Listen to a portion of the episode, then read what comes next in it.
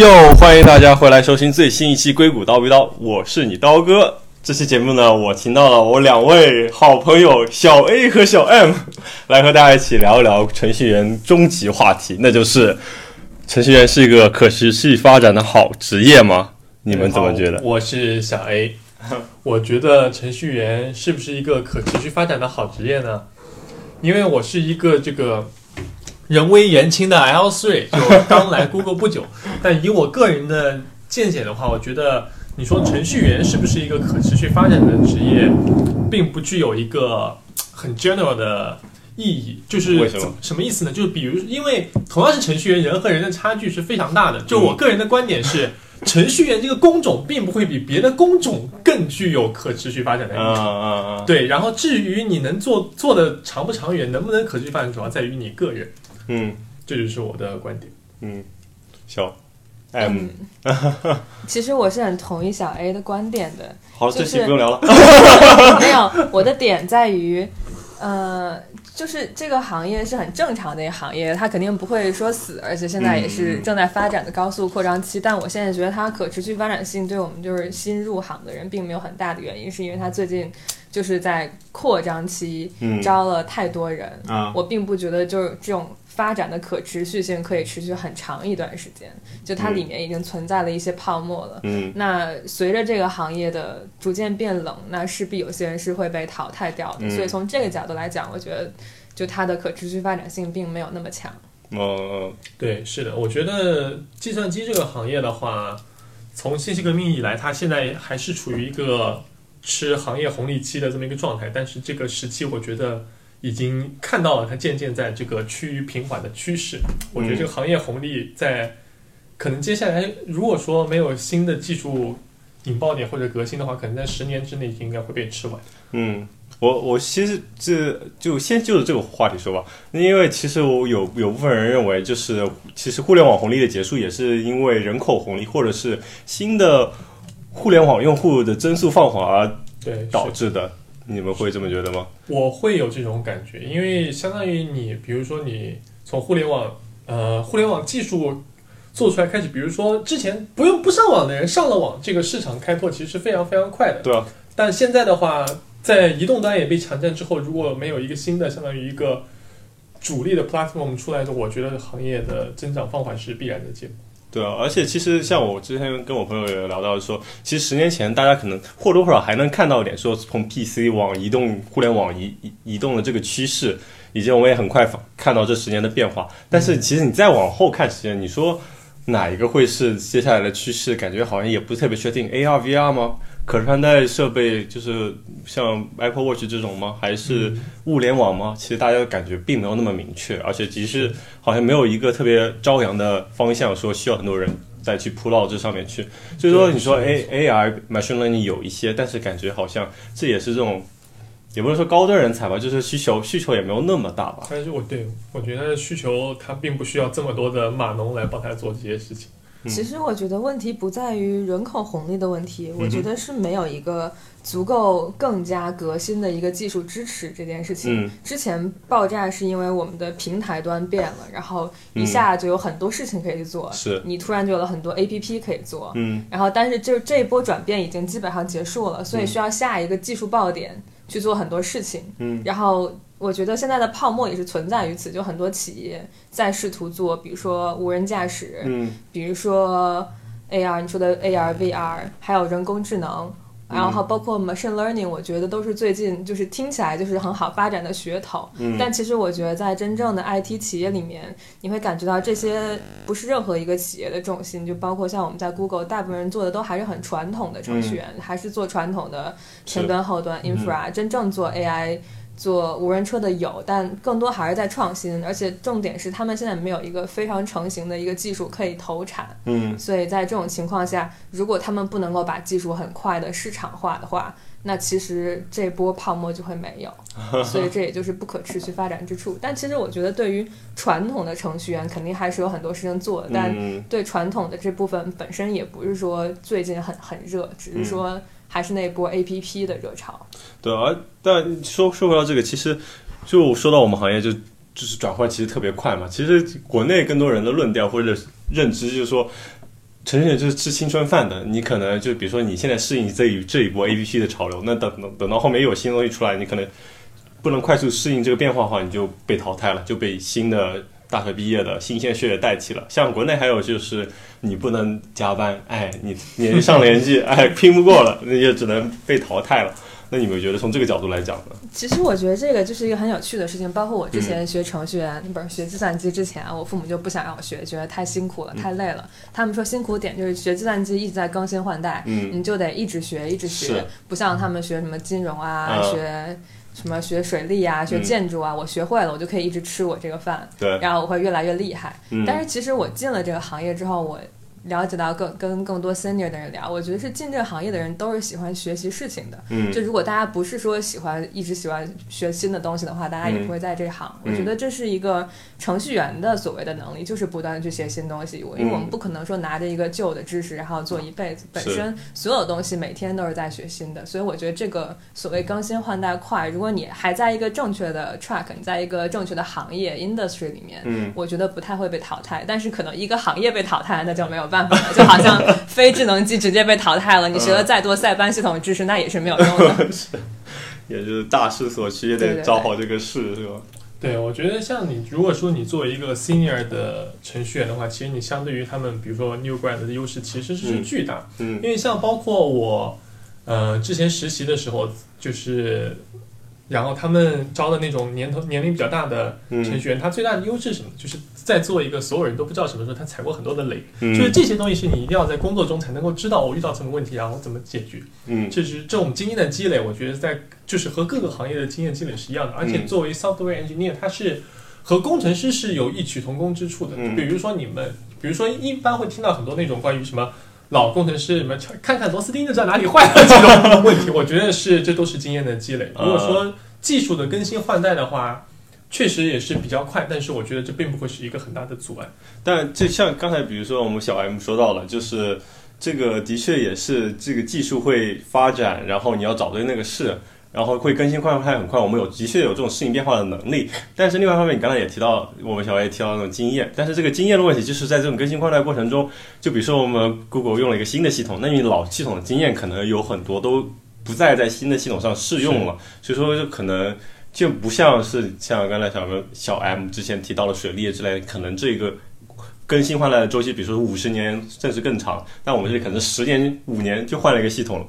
那就感觉其实经验的价值会不会像以前的一些工种那么有价值？对，不会像以前的工种那么有价值，这一点我是同意。但是我觉得这里的经验也体现在我可以更快的学会新的系统，嗯就是我一一个新人跟一个已经工作十年人同时去学一个新的 infra，、嗯我觉得肯定是已经工作的人，他理论上讲应该要学得更快，这是他嗯 senior 所在之处。是嗯，然后另一个相对佐证的例子的话，就是比如说，呃呃，比如说 Google 跳出去的人，我觉得相应该是在各个地方都比较吃香。但是我嗯个人觉得，你在 Google 待习惯的人，出去之后，你所有东西都是要从头学的，因为 所有东西你都是没有。但为什么大家还是很喜欢搞 Google 的？因为你相当于整个这个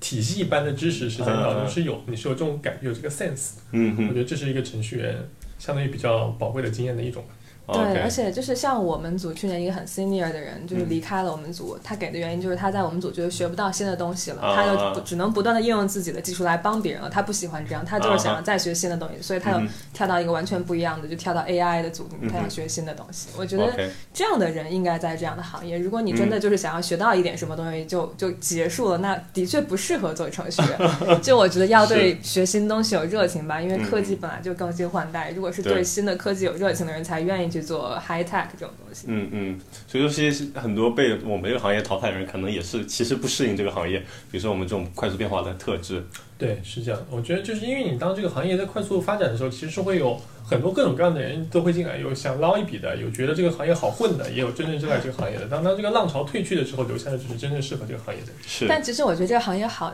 之处在于，这样这三种人都可以在这个行业里面找到自己的位置。都暂时可以对混下来。对，不管你想划水，你想混，还是你想推动自己的一些想法，都可以找到不同的公司来做。是，就现在现在还是涨潮的时候嘛，至少还没有退潮，就谁在裸泳还根本看不出来。对，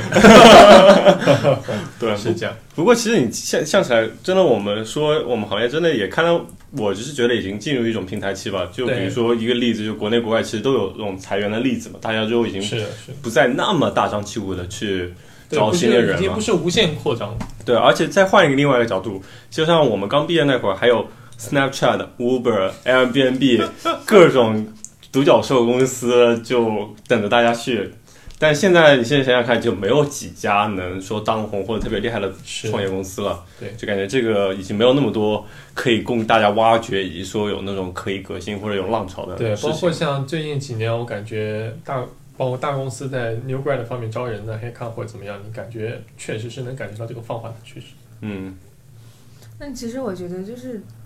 这个重点是科技的没有完全的，就是有点静止了。就是你投了很多钱，投了很多人，但是在市场科技的新科技的市场化方面，并嗯没有一个随着人跟资本的流入变得更多这件事情。嗯包括我觉得国内的更明显，嗯国内的资本流入就是那些很多流量的公司，其实那跟科技本身没有关系，那还是一种市场营销的方面。所以我觉得这方面主要就是受市场的现热钱呀、泡沫影响太大了。嗯，但我但是其实就你刚才观点说，其实也是就是比如说刚才互互联网时代起来，互联网变得更便利之后，于是在这个网很便利，大家手机还不错的条件下，才可以涌现出各种各样的商业模式去抢流量，去做各种各样的服务。我觉得也是因为这当时是一个零到一的过程，所以说所有东西就比较容易出来。现在都大各个方向都比较成熟之后，从在一到二、二到三就比较难了，因为其实相当于这块蛋糕已经被大家分的差不多了。就没有那么简单的可以从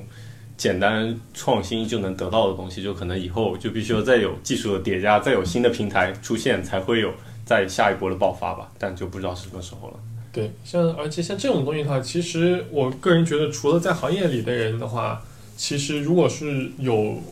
一些别的数据能支持，其实是能更好看出这个趋势。但我个人是没有嗯不太清楚，因为比如说你我怎么想怎么形容，就是比如说当十年前或者五年以前的时候，我当时也不会想到现在会做哪些东西，那但是我现在我也不知道将来他们能做哪些东西，就是说我嗯。一方面并没有对这个事情很抱有希望，但另一方面我也不没有对它失去信心。嗯哼，就是如果说没有新的数据对这个对我的论点进行佐证的话，我对这个行业的话，目前还是觉得还是 OK。OK，但是我就觉得，话说回来，其实对于每个人又是完全不一样的。因为你嗯看，我们三个做的东西都是很传统的，我们没有跟任何 AI 呀、嗯 machine learning 什么沾边儿。嗯，就对于每一个个体的程序员来说，嗯他主要还是做好自己事情，找到自己的不可替代性。因为我觉得，其实我对传统的就是程序员工种还是很信赖的，因为你不可能有一天你不需要这样的平台了。我觉得这样的前端后端的这种结构是很难被快速替代的。嗯所以如果你做这个的话，我觉得不会说这个行业不会说突然的凋零或者怎么怎么样。嗯，但是我会比较担心，比如说你在做无人车呀那些的人，我觉得那些可能是将来比较有风险的程序员的部分。但风险就包括收益嘛，也许你们就一夜暴富，对全部被裁员。啊，对是，的确，就各种调整，特别是无人车这方面，就的确各种事情吧，是。但的确，你刚才也说的对，就这方面就是风险大，也收益也大。万一这行业火了，你就是炙手可热的人才了。或者说这个行业到最后也没有撑出来，就会对，因为但的确，像我们即即使是传统行业，其实也面面对了可能市场萎缩的风险嘛。就比如说，我是做苹果手机程序开发，就 iOS app 开发的，那么像这个苹果，就其实跟苹果 这家公司能走多远就息息相关。万一它成为了下一个诺基亚或者下一个塞班系统，那谁也不知道，可能也就那么五年十年的事情。对，是我觉得是，其实是真的很难说，这个就是一个时事的问题。就算你嗯很多时候你做了再好的准备，你又能怎么样？所以说，我觉得 其实另一个方面来讲的话，就是如果硬要从这个风险上分析，一方面是找到自己在程序员方面的不可替代性，就是嗯另一方面，你当你把这个相当于鸡蛋放在更散的篮子里的时候，你是会更 OK。比如说有一天如果有互联网整个寒冬都到来了，如果你在别的方面，比如你嗯有一套房子收租，你就根本不会怕这件事情。或者说，当你有一些别的选择，但我觉得其实到现在这个社会而言，尤其在我们这这辈子的年轻人，其实这种焦虑是没有办法避免的。嗯因为一是因为是就是这种更新迭代的速度太快，二是因为我们就相当于是看过很多这种大公司或者怎么样，就是相当于是呃，就觉得还 OK 的东西，一时一瞬间就倒掉了这种感觉，我觉得跟我们父辈那年的感感觉其实是已经完全不一样。就这、嗯这也是我们这一代的年轻人，我觉得没有办法避免的一个焦虑的问题。嗯但其实我觉得，就是包括就是你觉得这个行业可以持续发展吗？这种类似的问题，我跟我身边的很多就是我们这种比较 junior 的人在聊天，就是我得到很多答案都是他觉得他不会当一辈子程序员。哦，这样吗？对，其实我觉得一点一个方面是你在程序员里面做的非常非常的厉害，其实不是一件就很普遍的事情。是，那大部分人并没有能够做到那么厉害，只是可能做到 somehow 还可以的情况。嗯那你愿不愿意就是停在这里，然后就一直这样平稳的过下去？是就很多人是不愿意做这件事情的，所以他们就可能去做自己爱好的事情。所以说，嗯我不知道国内的程序员的想法，我觉得尤其在湾区这边，程序员本身就生活也比较安逸一些嘛。嗯很多人就是想是年轻的时候先赚点钱，攒攒，然后年龄大的时候开个餐厅，开个什么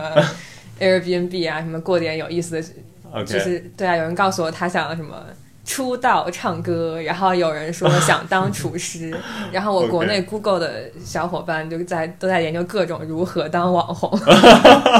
对我的天，原来大家有这么多人抱着就是我只是先赚一波热钱，之后再去做自己热爱的事业的这种想法。也许吧，就可能不这样抱着想法的人，他也没有空跟你聊天，然后就自己默默的升职升职。对对对，是但我的确，我觉得这样的问题是在各个行业都是存在吧，就永远都是一个金字塔的结构，你能升一直往上升的总是少部分人，对，很多人总会在 somehow 某个阶段停下来。对，其实我觉得我感我的感觉是因为我我我的专业里面包括了金融跟程序员，所以我有两波这样的朋友。嗯，我觉得其实做程序员的人焦虑要少很多。哦，我觉得你相心态要好一些吧。你说相比于学金融以及做金融行业的朋友吗？对啊，但但金融不太存在这个问题，你就可以一直做，一直忙，一直赚钱。但是我认识的学计算机的人，就都是想我要赚钱赚到什么时候就停下来就比较更注重 work life balance。但也有可能是这个行业的行业文化是这个样子的。那就你们两位个人怎么觉得呢？以后要做一辈子吗？我是我个人并不想做一辈子的程序员，我感觉我对程序员这个职业并没有很大的热情。我其实感觉我对所有的职业都没有很大的热情。我这 我的梦想就是不工作，在家里躺着收租。哎，我也是这个样子，所以我就来了 Google。我其实我也没有觉得我会当一辈子程序员就是就是我觉得当我迈入这个门槛，我发现我不可能是那种大神之后，对，而且最关键的是，就是比如说我迈入程序员这个选择，那其实你问我说想不想当一辈子程序员，那我其实可以反过来想，那说我不想当程序员，我可以干什么呢？那我嗯其实无论干什么。都不吃年龄限制，对不对？嗯就是说我将来如果有一天不干程序员，我还是可以去干这件事情。所以说，我就安心的先把我相当于学习的这个东西先变现，我二十年学习先变现，先变着，等不行了再说，就是我的思路。嗯，对对对，我感觉我们两个就不是那种特别有鸿鹄抱负的 人。我对于这个一点点兴趣都没有。我对于什么技术改变世界、造福人类，我一点兴趣。那我还是有一点点，但是好像跟我现在做的事情也没有什么关系。跟我做的事情没有一点点关系对，我觉得就是就是这样，因为你在进这个行业真正工作之前，你觉得你在做一个高科技东西，你进来之后，你发现你做的是传统的东西，传统的东西就像是在拧螺丝钉一对，就是纯粹螺丝钉。之前我听过一个比喻，就是嗯 Google 这边的很多 infra 的人，面试造 他们的实际工作就是刷墙工，就是一一面墙不停的刷，换个颜色不停的刷，本质没有任何的变化。对，其实是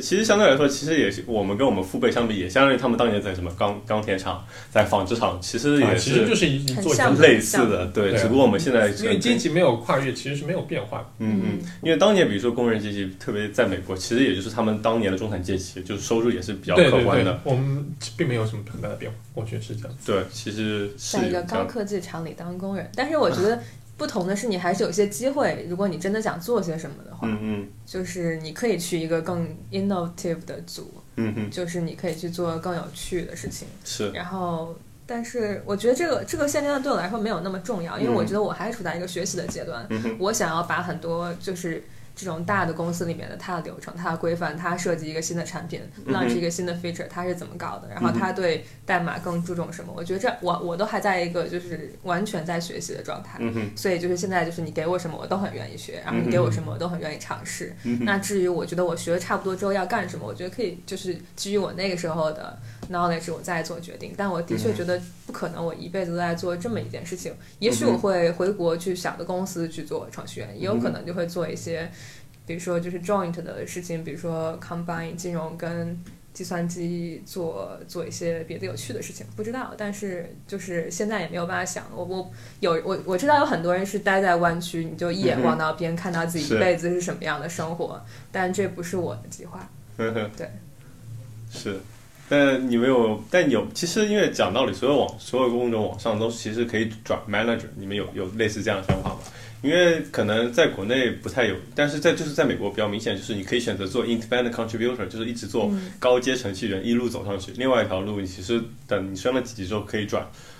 当 manager，当经理。你是这大家也会有这样的想法吗？因为这样的话，其实也相当于你继续深耕于这个行业，但是你可能跟技术相关的没有那么紧密，你更多的是去怎么去管理这个项目，管理这些人，怎么如何。对，你们有类似这样的想法吗？因为这样也是相当于摆脱我们这个问题的设定，就是只是程序员是个可持续发展的职业嘛，就直接从程序员变成了程序员的老板。但是问题是，就是在我心中，manager 是一个需要不断跟各种各样的人吵架的一个职业。就是首先他对你的语言要求很高，你要跟每个人就是笑里藏刀的吵架。我觉得对于就是非 native speaker 就没有那么友好。然后，而且你其实跟人沟通，跟好好写代码，我我自己是 prefer 好好写代码的，不然我不会选择这么一个行业。我觉得这这是一种选择，很多人是这样选的，但是。我我不太考虑这个方向吧，我觉得如果真的我要考虑当 manager，我还是希望回国。反正我本来也是要回国的，将来。那对我就不太想要在在 Google 啊做做这些事情。嗯哼，也许在 Google 当个 tech lead 更加与世无争一点。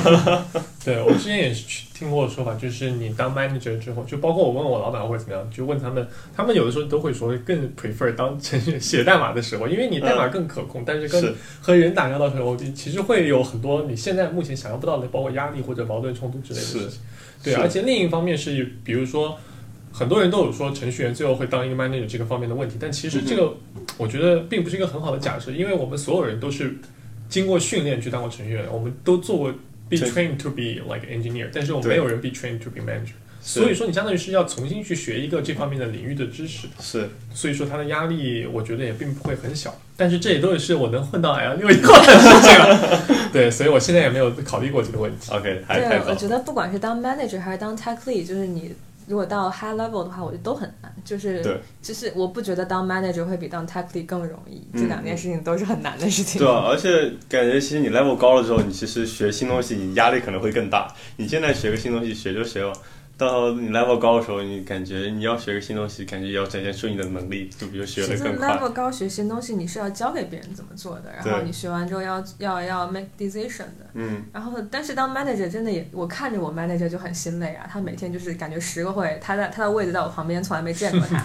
然后不需要开他的那个主机电脑，只要永远都在用他的那个 笔记本就好了。就好了。嗯然后就是看着他要跟什么 PM argue，然后还要就是按理 push PM，然后还问我们是不是他他有没有对 PM 太 rude 之类的，就是 看起来就很心累。是的，是的，是的，哎，对。所以最后大家差不时间也差不多，嗯，不如总结一下大家对这个观点，就程序员是不是可持持续续发展的一个职业。对我还是我之前的观点，我觉得程序员这个行业并不会比其他行业更可持续发展，主要看你这个人是不是一个可持续发展的程序员。对，我的想法是一样的，就这个行业肯定不会死，但这个行业肯定会 shrink。然后，那在这么一个过程中，你要找到你自己的路去 survive。嗯哼是，嗯哼，所以说估计这个适用于各行各业。对对对，没错，没有一个金饭碗一样的稳稳坐钓鱼台的职业，每个行业都是面临不停的变化。对，主要还是你要成为一个可持续发展的人。对，你要自己成为一个可持续发展的人。对可以，好的，我觉得这期聊的挺好的，时间也差不多，跟大家说再见吧，好，拜拜拜。拜拜。